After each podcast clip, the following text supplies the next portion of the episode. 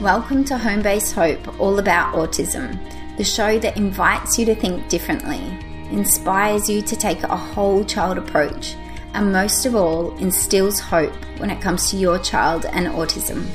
I'm your host, Rhiannon Crisp from homebasehope.com.au. Let's get into it. Hi guys, how you going? Today we are tackling the conversation around homework.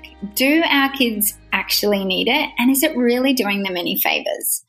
Well, some of us feel we have to do it to give our kids the best head start in life. A lot of us feel that it's just all too much and the stress just simply isn't worth it.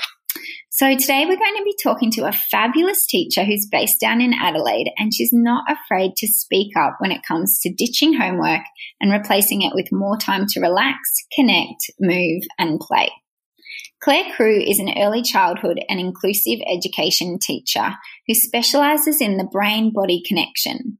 She helps the children the system leaves behind, those with learning, attention, developmental, and behavioural challenges. Her message is simple children need more movement and more play in the early years of life. And when we're able to deliver this, children begin to thrive. Welcome, Claire. Hi, Rhiannon. Thanks for having me. Ah, it's a pleasure to have you on and finally get to chat about all things homework and play and movement and all the things that you are passionate about. it is such an important topic, I think, for all children, but especially those who have additional needs. Mm, absolutely. Um, well, let's kickstart today by talking a little bit about your journey. So, I'd love to rewind and start with a bit about your background and um, your journey to becoming really um, involved and looking at the whole child?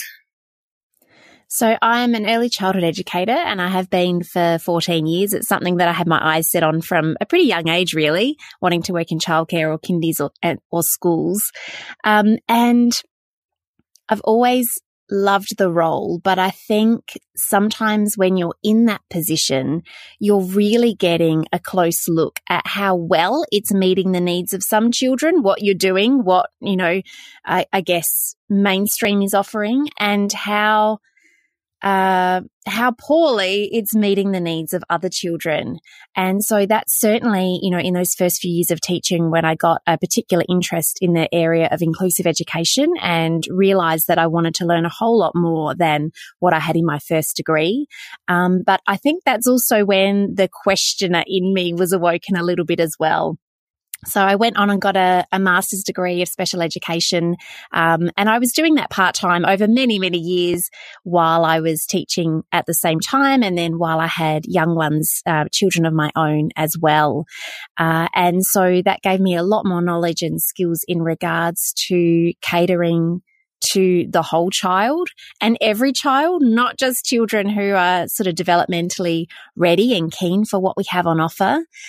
Um, and I think that's when I started to get a lot more into advocacy, you know, really seeing that in order to support children who do have different needs, as parents of these children, we really need to step up and be advocates for them. But also as educators, we need to really be trying different things out and questioning if what we're doing is really meeting the needs of all children. And if not, what can we do to change it? Mm. Mm, I love it. I love it. And I love that you are so passionate about it because we really need passionate advocates like yourself um, to really be questioning, I suppose, what we're doing, um, you know, at school and if we're sort of heading in the right direction.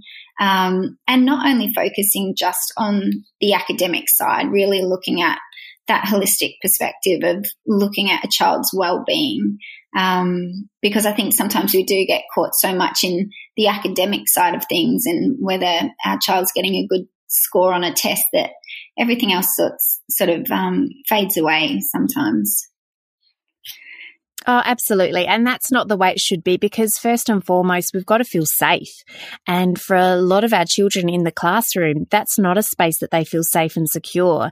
And unless we actually look at them as a whole child and embrace them as a whole human being, we're really not going to advance the academics anyway. You know, we've got to actually look at all the parts that make up them, support all of development because there's a lot of developmental stages that need to come in place before we layer in the academics anyway. So if we just focus too much on formal learning, we are really leaving a lot of children at a disadvantage. Mm, yeah.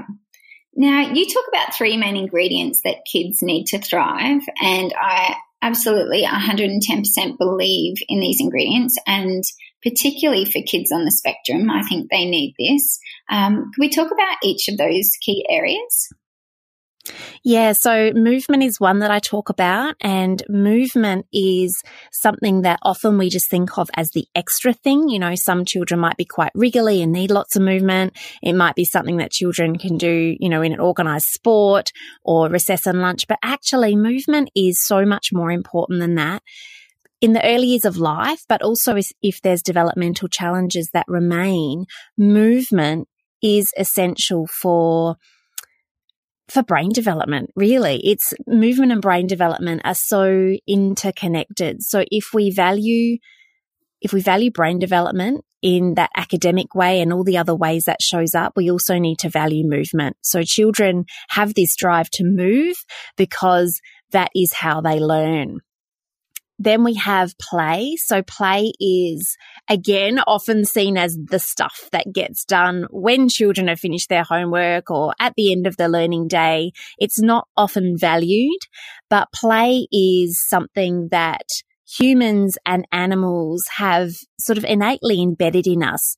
And it's how we develop the survival skills that we need for our life. So because, you know, humans obviously have lots of different skills and things that we need in life, that period of play, that duration of play in our lives is needed well beyond the first five years. Play isn't something that should stop the moment a child starts school and enters the classroom life. It's something that really needs to continue the whole way through. And then the third one that I talk about is connection because to feel seen and to feel heard are are qualities that we really need in our life, no matter what our age, but particularly for children. It is what tells them that they are, they're okay. You know, they are, they are liked, they are loved, they are appreciated. And this is especially key for children who don't necessarily fit in the box that we have prescribed for them. They need to feel that you know, we've got their back no matter what. And even though they might challenge us and even though they might behave in ways that uh, we're not necessarily always okay with, um, they've got a support team behind them for the rest of their lives. Mm, I love that. I love those three movement, play, and connection. Um, yeah, so firstly, with movement, I think I totally agree. It's um, very important and it is something that um, sort of is used as a reinforcer or um, a reward. You know, after kids do their homework, then they can go out and jump on the trampoline. Um, but often it's something that we need prior to that sit down tabletop activity so that they are ready to learn. Um, and that they, yeah, uh, like you said, it is that brain development um, in the early stages of life, obviously, that's how the brain starts making all its neural connections is through um, movement patterns. Um, and as they get older, yeah, it's something we tend to forget about, and it's not as important, but um, it really is. Thank you for saying that so much more articulately than I did, Rhiannon. um, and and also, you know, if that is a topic that interests people, um, heading back to your episode that you did uh, with Angela Hanscom, that was just brilliant, and her book is amazing. And even just in that book, it's quite eye opening because she breaks down how many hours children of different ages need to be active each day, and it is above and beyond what we're told as a government recommendation. Mm. Mm, absolutely. Yeah, well, that's right. It's, um, you know, movement develops obviously gross motor skills, hand eye coordination, but it also develops the skills I think that we don't tend to look at, which is like the social skills and turn taking and sharing and all those other little skills that it's really important. And if they don't have that opportunity, um, I suppose, for outdoor meaningful play, then they, they don't get that, um, opportunity for developing other skills that they need, other life skills. Mm. And I think it's also just important for coping with those day to day stressors because I know for me, for example, if I'm getting, you know, a bit overwhelmed by something, the best thing for me to do is to get outside and ideally, you know, go for a brisk walk. And for a lot of our children, you know, life can be quite overwhelming and quite stressful. And so to be able to actually physically, you know, work out some of those stressors that that's really valuable as well. Mm, absolutely. And connection. Um, so that was your third point. But yeah, connection, that is super important, I think, for kids on the spectrum um, because often this is an area that they um, have a lot of difficulty with. So, you know, it may be, you know, they're not making the eye contact, so parents feel like they're not connecting with their child, or um, they may be nonverbal or not have um, really great communication skills. So, really um, being able to join their world and getting on their level and becoming fascinated in whatever it is that that they are fascinated in and, and developing that connection with them is super important. Yeah, and knowing that that connection, as you just touched on, it might look different to how you thought connecting with your child would look. You know, it might not necessarily be all of the touch and the affection and the cuddles if that's not what your child is wanting and is seeking. It might not look like the eye contact. You know, you might not be having those words of affection shared very often, but there will be a way that you can connect in with your child. And so you kind of need to throw away the rule book and just be ready to do things in a way that suits you and your child. Mm. Do you have any tips for that? Is there anything that you've found useful in terms of um, helping parents connect with their kids better? I think firstly, it's the mindset of just letting go of how you thought things were meant to be. Um, it's definitely a case of, you know, focusing on the present and focusing on the positive as opposed to just always getting bogged down in something that just happened that was a bit negative or filling your mind with ideas and decisions about what's going to happen in their future, really just being in the present with them because they can feel that. Um, being ready to love them in whatever way, shape, or form they present themselves. Um, but also, if you're wanting more practical ideas, I've recently discovered uh, the Marte Meo approach, and I'm finding that so valuable. I wish that I had that in my toolkit when I was working in a special education setting. Um, so that's definitely something that is worth looking into. It's really uh, there's four basic principles, and it can get quite complex, but at a basic level, it's really easy to understand. Um, just say what it was and it's, called again. Sorry, what was it called? Mart- Marte Meo. Okay. Yeah, it began in Holland with a lady called uh, Maria Aarts, and it evolved from her work with children with autism. Um, but since then, it's become quite mainstream across many countries, many different areas of life. So it is used a lot by educators in mainstream and special ed, but it's also used for working with elderly patients, for example, who have dementia. It's really, it's been dubbed the how to of attachment. So it's things like, you know, following your child's lead, having a good face, having a good tone in your voice, uh, verbalizing what you see your child doing and also attaching the motion, emotions um, that you're feeling or that they're feeling wrapped in with that. Um, and I do have a, a four part uh, short podcast series on it if people want to look into that. But there's also the website, which has heaps of information. I think it's martemeo.com. Okay, excellent. Yeah, I'll have to look into that. I haven't come across that. No, neither had I. And it's just, it feels so warm and fuzzy and it really, really works. Okay, excellent. Alrighty, let's let's move on to homework. Um, so homework, obviously, for some families can be an absolute battlefield. Um, you know, it can cause major meltdowns. Kids can become super defiant, um, and parents just feel like they're constantly nagging their kids. You know, at the end of a hard day of school, to um, you know quickly um, you know, pack away their school bag and everything like that, and then sit down and do their homework before they can have their free play. Um, so it becomes incredibly stressful, and parents are getting burnt out. So I suppose what I want to start by asking is: um, Is homework something that kids really need in their life? No, they don't. As you've just described, it's not positive for the whole family. definitely not positive for the child, especially if it's a child who really all day long has worked additionally hard just to be able to sit still and to focus and to to cope with the additional stimulation from a sensory point of view that's in the classroom or perhaps rules that they can't quite understand, all that kind of stuff. Homework isn't ideal for any children. It's taking too much time away from those positive three things that we just spoke about movement, mm-hmm. play, and connection.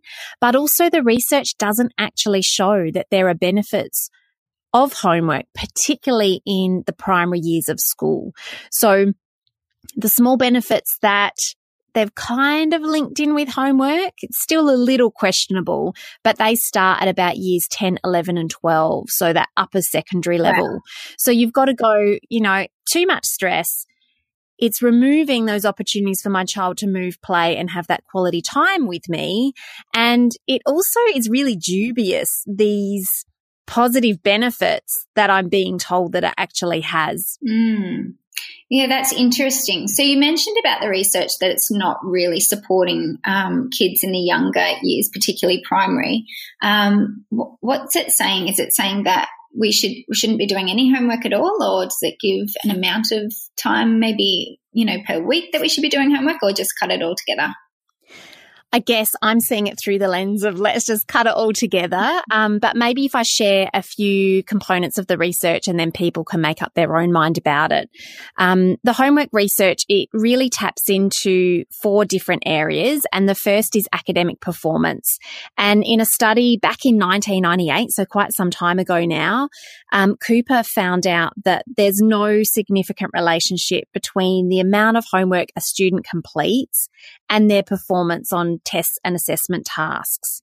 And then a bit more recently, Horsley and Walker, they pretty much reviewed all of the existing uh, research around homework and student performance and found that there weren't any gains in junior primary or even in upper primary in most cases. And then in, in the middle middle years, I guess we're talking lower secondary, um, there was only like a very sort of mild hint that there's a connection there between the relationship with homework and academic performance. And then there's a bit more of a significant uh, connection there with homework and school performance at that senior high school level.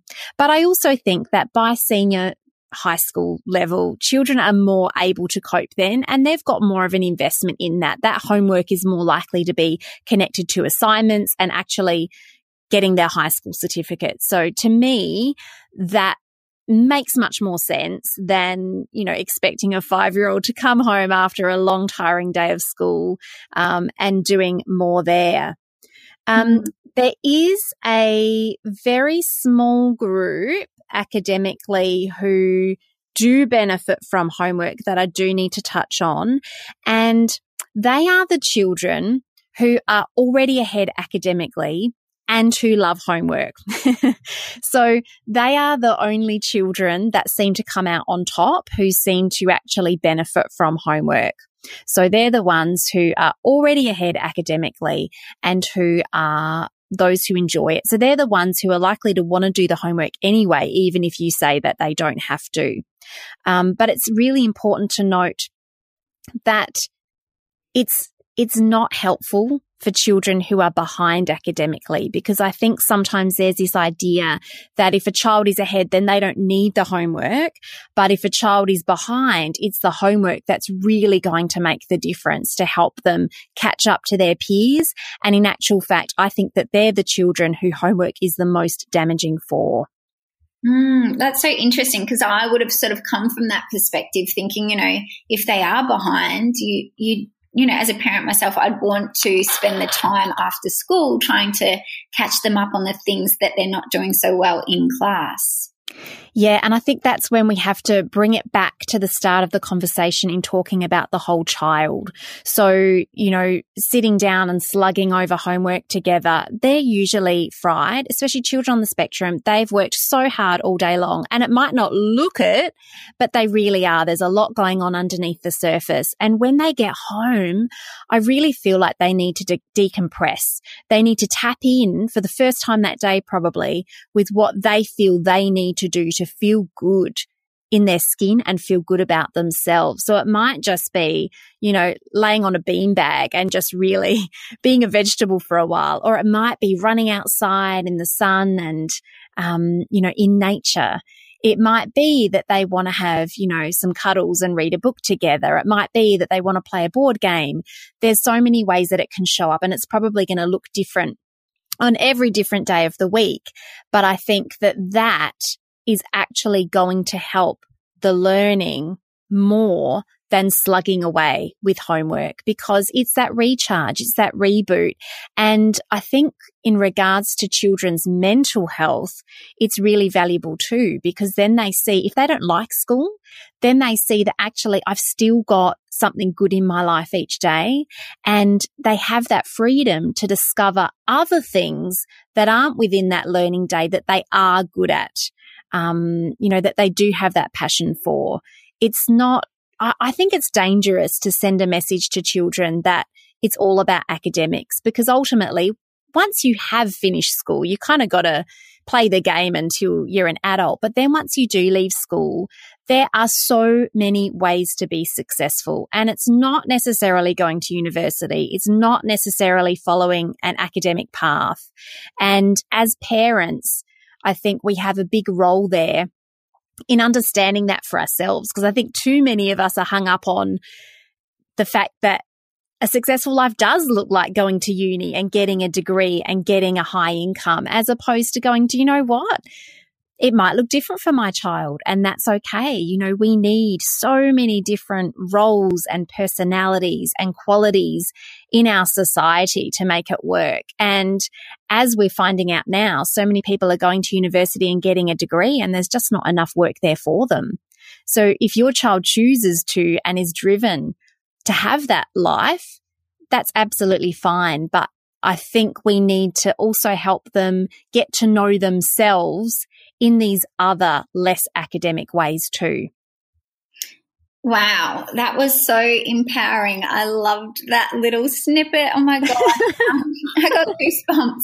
Um, it's so true. It's so true. I loved it how you said, um, you know, if they're struggling at school and they're having a hard day and they're just dragging their feet around and then they come home and they've got to do more of that stuff that they're not good at and that they're struggling with, um, you know, what sort of, you know, how good is their life, you know, quality of life. But if they came home and, um, you know, it was that safe place where they could go and be themselves and, um, yeah, that, that just, yeah, really resonated with me. I think that's a really important message um, that we make home a place where we can build on their strengths and show them um, ways in which you know they can contribute and have a meaningful, positive experience. Mm, absolutely. And that's, that's one of the other areas that the research around homework actually taps into. So some of the studies actually look specifically at student well-being and probably the most significant one is from Kouzma and Kennedy in 2002. And they found that there was a direct correlation found between how much time high school students spend on homework and their feelings of anger, depression, and anxiety. And so while some people listening might say, well, my child's actually at primary school, I still think, you know, the studies particularly focused on high school students, but I think the same can be true for children at that lower level of school, especially if they have a high volume of homework or especially if the homework is just not speaking to them. It's not engaging them. It's too hard. It's too boring. It's just not what they want to be doing. Mm-hmm. Um, and certainly another area that the research looks at is that parent involvement.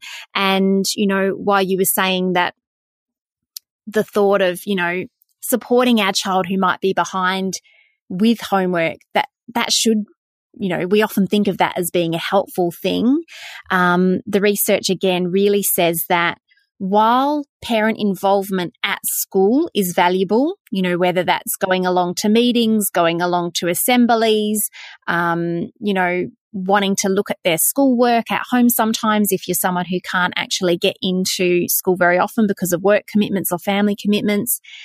Homework is not a positive way to get involved in uh, in our children's learning lives.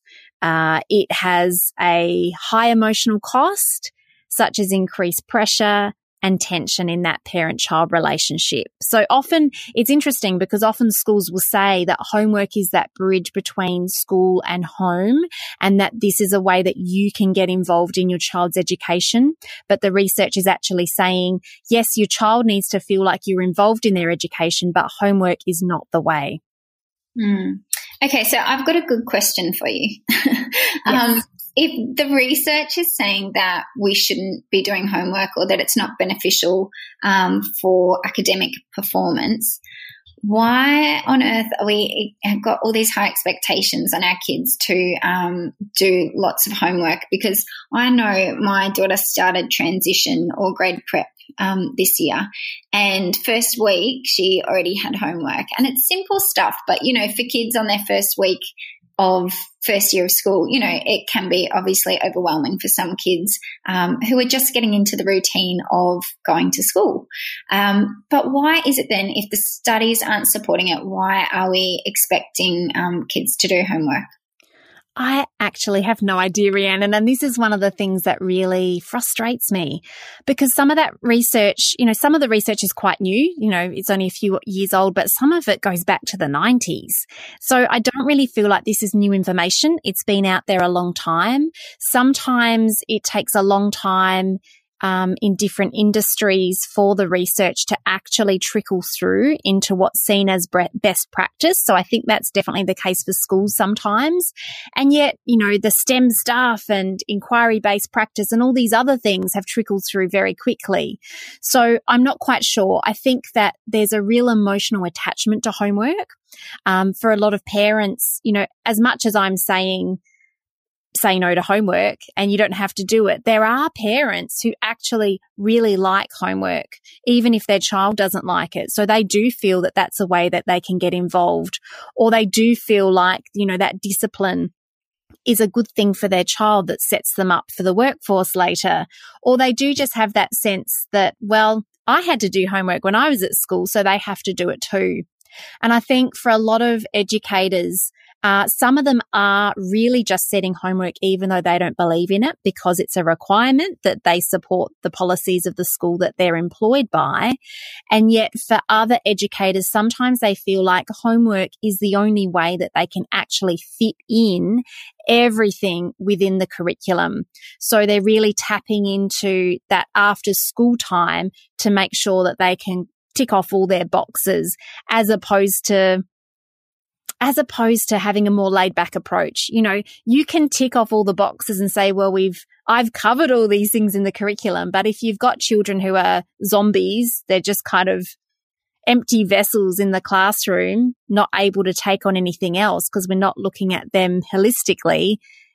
It's not knowledge that they're actually going to, to take with them into the, the following classroom the next year anyway.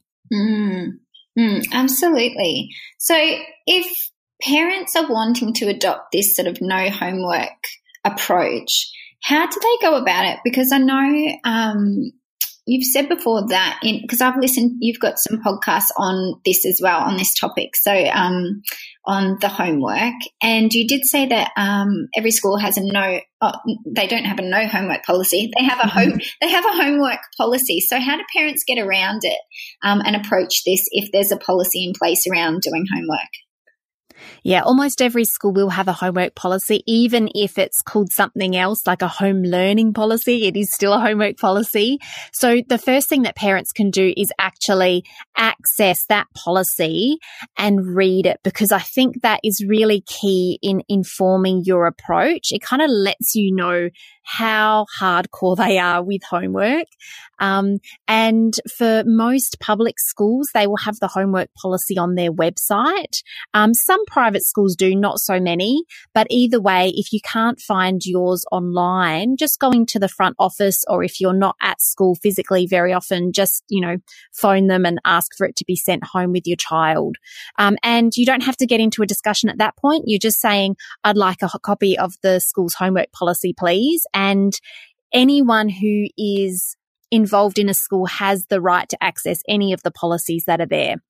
So that's pretty easy. I know, for example, that some policies, because in that podcast series you mentioned, I did examine a few different homework um, policies, and some will actually specify that, you know, homework is there as an option, but it's not mandatory. And that way you know that if your teacher at that school is saying it's mandatory, you can sort of point towards the policy to say, actually, at a school based level, this isn't something that we have to participate in.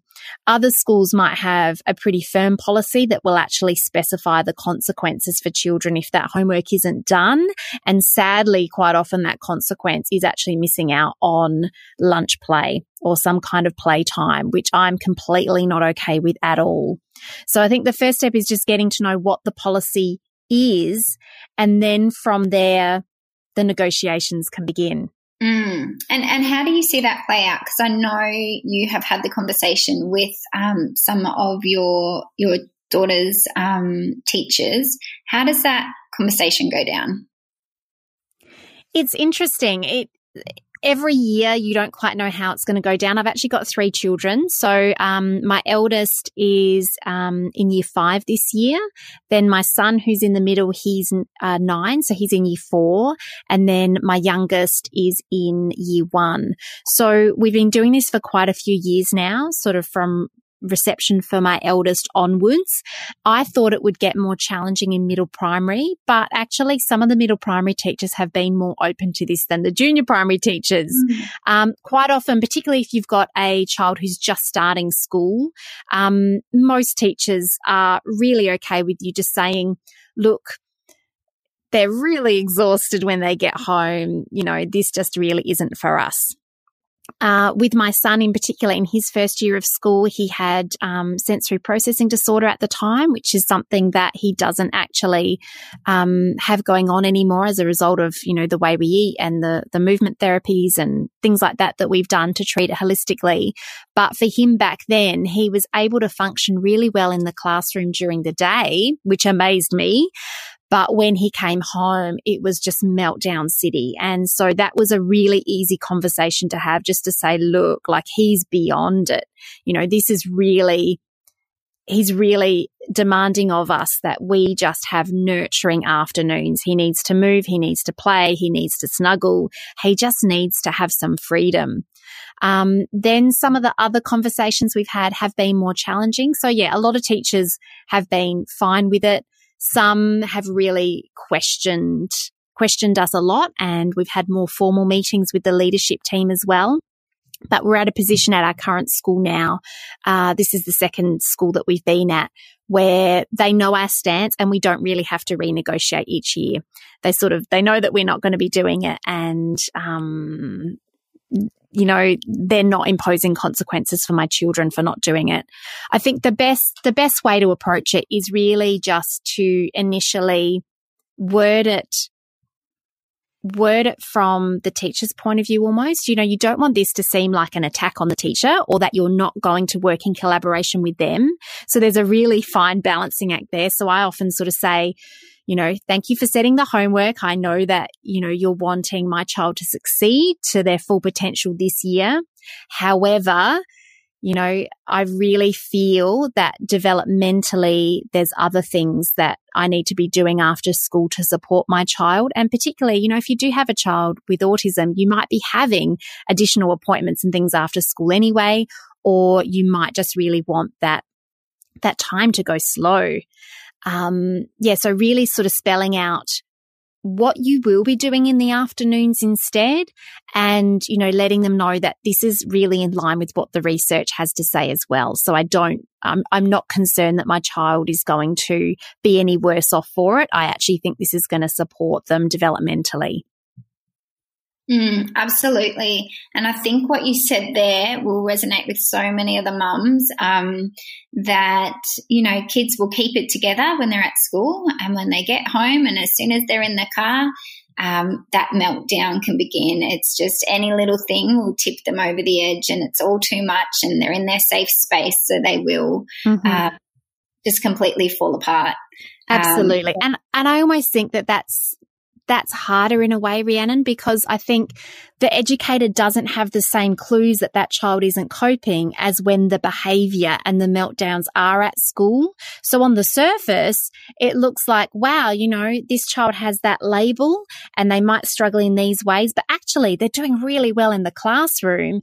And so then they're not seeing that there will be an issue with things like homework. It actually, you know, that mask the child is wearing is pretty firmly in place, but then at home with the unconditional love, it kind of comes off. So that's where that communication with the child's educators is so important because they see one version of your child and you see the other version. And so they need to, they need to be aware that that other version exists because sometimes if there's a triggering situation at school, they won't notice the fallout. You do. So you're the person who's got the best tabs on how classroom life is for them, really. Mm, yeah, so important. So important.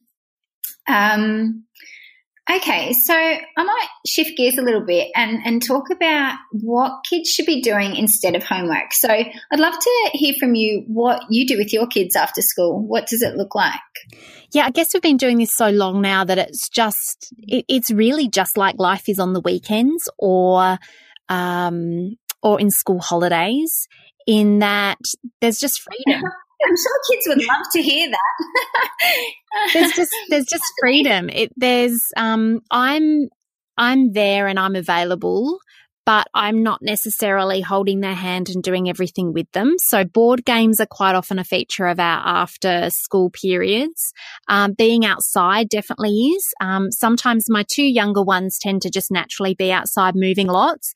My oldest is a bit of a, a bookworm, so she needs a bit of encouragement. But I find even if we just have our after school snack outside or I do a bit of gardening outside, that kind of, you know, lures them out um, because I really do value that movement and that play and that nature time.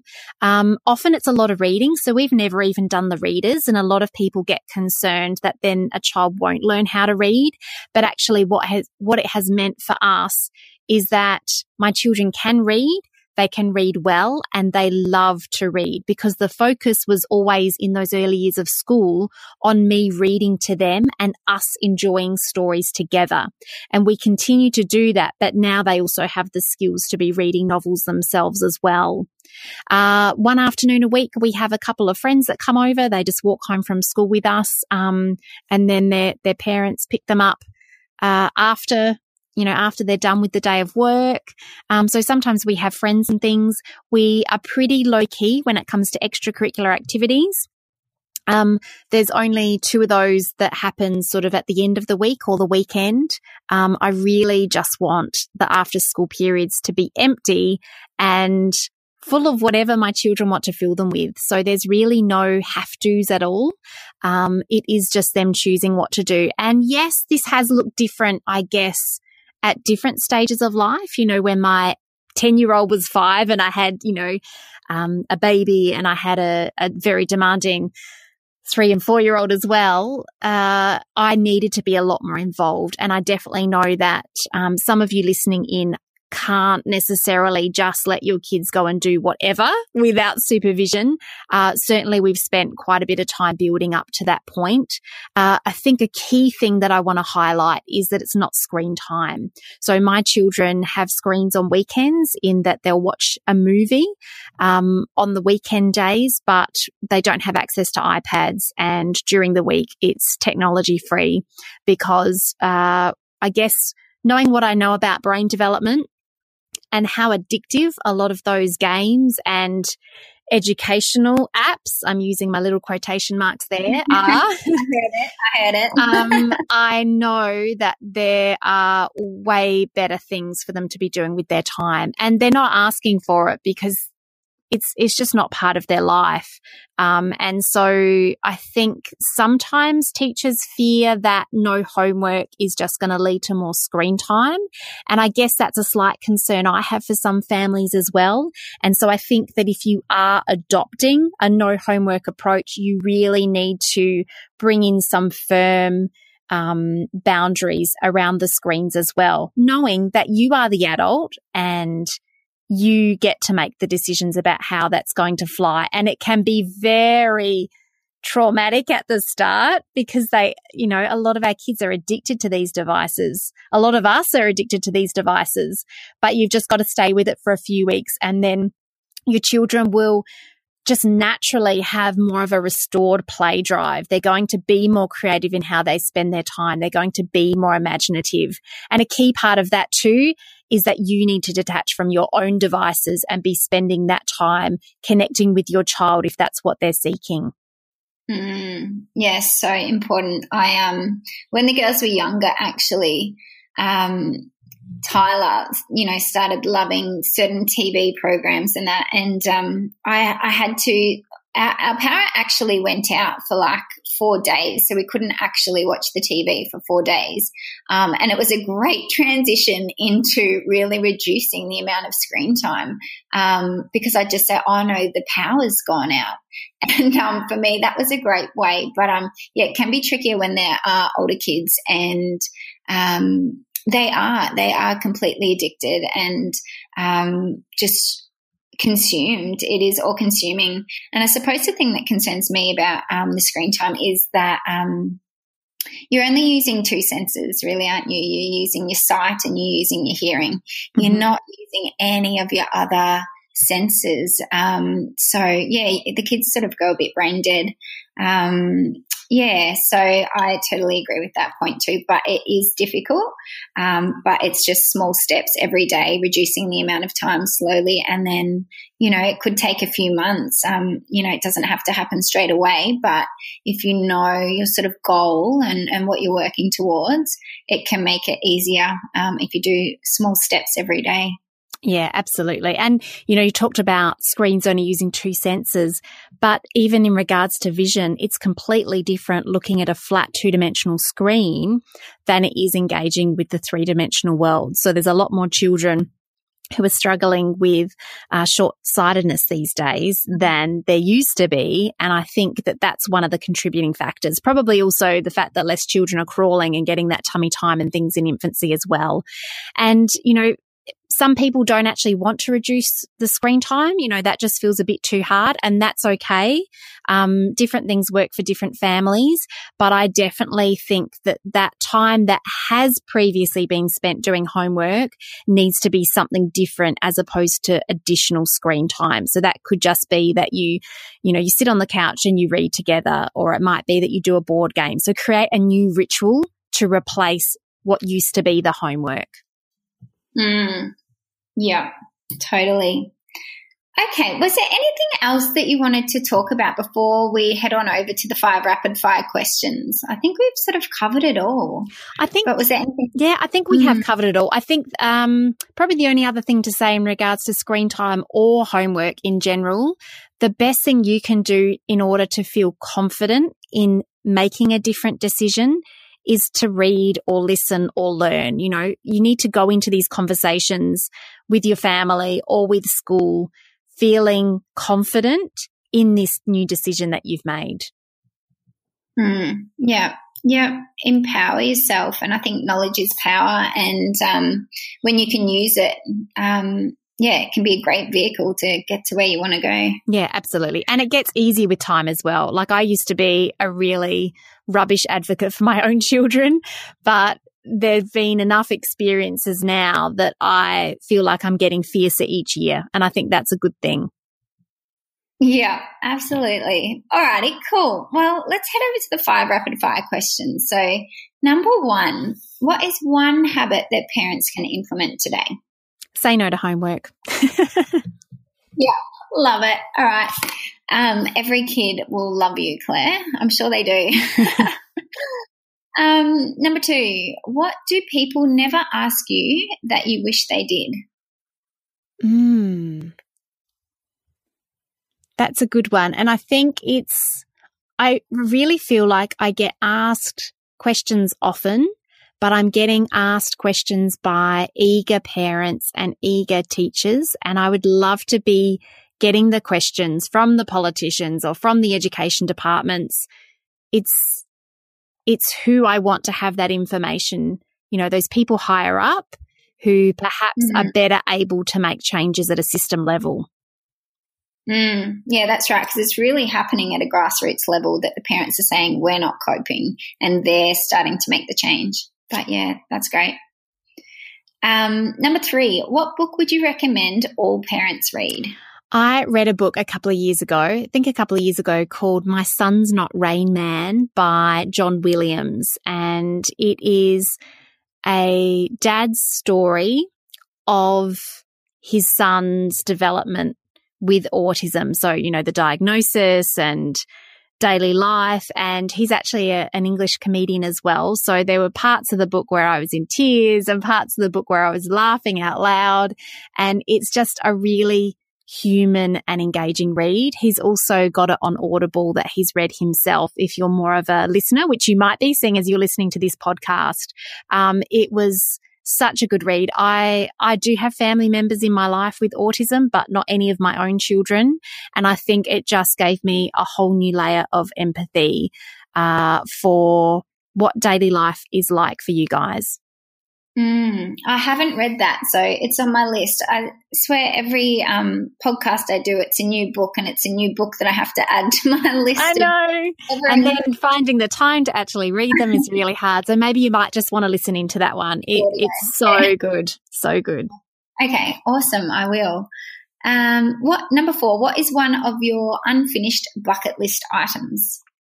Publishing a book, which is happening very, very soon. So that's Yay. a good thing. Yay! I think I've just been putting it off. I kind of I wrote the it's been written for a while. It's just kind of the final edit and actually getting it all designed, but it's coming. It's a book about tummy time for babies. Excellent. Does it have a title yet? Tummy time tactics. Excellent. Okay, we'll keep our eyes peeled. And last question, number five if you could only offer one piece of advice to parents, what would it be? Love your children as they are. Love them unconditionally because if they if they just absorb your love, I think that they can go really, really far in their lifetime. Mm, beautiful. Lovely way to finish the show. Um, and if people wanted to find out more about you, can you tell us um, what the website is, if you've got any Facebook uh, or social media, and um, and your podcast as well? Yeah, so Thriving Children is my business name. So uh, thrivingchildren.com.au is where you can find my website.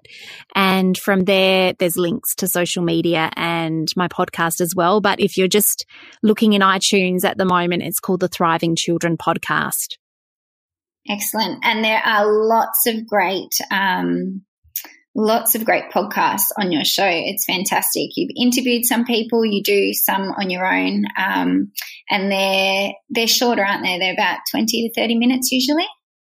Yeah, so usually about thirty. yeah, yeah. And there's stuff on homework and stuff on Marte Meo, and I'll need to get you on soon to do a bit of a theme on autism as well, Rhiannon. Yeah, that'd be great. I'd love that. Um, yeah, so yeah, so if you did want to delve into a little bit more homework, definitely check out the Thriving Children podcast because there's a few episodes on that. Um, so thank you so much, Claire. I love your thinking around the whole child approach, and I love your passion. I love that you're okay with stepping outside the box and going against the grain a little bit compared to what other teachers are doing or what you know the system is telling them to do in terms of homework approach. Um, and I think you definitely will have won over many parents around the country after this chat. So, um, yeah, thank you so much. It's been a really wonderful conversation. You're welcome, Rhiannon. It's been awesome speaking to you as well. Alrighty, cheers. Thanks, Claire. Talk to you later. Bye. Thanks, guys, for listening. I really hope you got some value out of today's conversation. Now, I would love to connect with you. I am really active over on Instagram and Facebook, so I'd love it if you came over and you said hi. All you have to do is search Home Base Hope and you will find me there. Now, if you don't know already, I am a lover of essential oils and a doTERRA wellness advocate. I really believe in the value of essential oils, and if this is something that you would like to explore and learn how you can use them in your family's life, then please get in touch. I would love to connect with you. And also, if you head over to Homebase Hope website, so that's homebasehope.com.au, I have created lots of visuals and social stories. So, visuals in terms of first then, choice boards, visual schedules for toileting, getting ready in the morning. I've done all the hard work for you. Um, these are printables that are available on the on the website, so you can access today. Finally, if you love this fortnightly injection of information, please subscribe to the podcast. All you have to do is head to iTunes and hit the subscribe button, and every fortnight you will get an instant notification of the latest interview. If you do like the show, please jump on iTunes and leave a five star review so more people can discover this podcast and so we can inspire positive change for more people living on the spectrum. You can access all of the show notes and other episodes at homebasehope.com.au. And until next time, guys, I encourage you to open your mind, respect the differences, and above all, believe that you can make a difference from home base. See you soon, guys.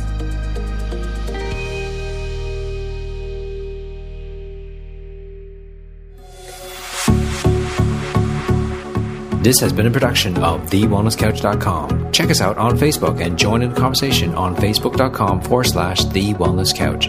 Subscribe to each show on iTunes and check us out on Twitter. The Wellness Couch, streaming wellness into your lives. Whilst the Wellness Couch presenter endeavor to provide accurate and helpful information to their listeners, these podcasts cannot take into account individual circumstances and are not intended to be a substitute for health and medical advice from a qualified health professional. You should always seek the advice of a qualified health professional before acting on any of the information provided by any of the Wellness Couch podcasts.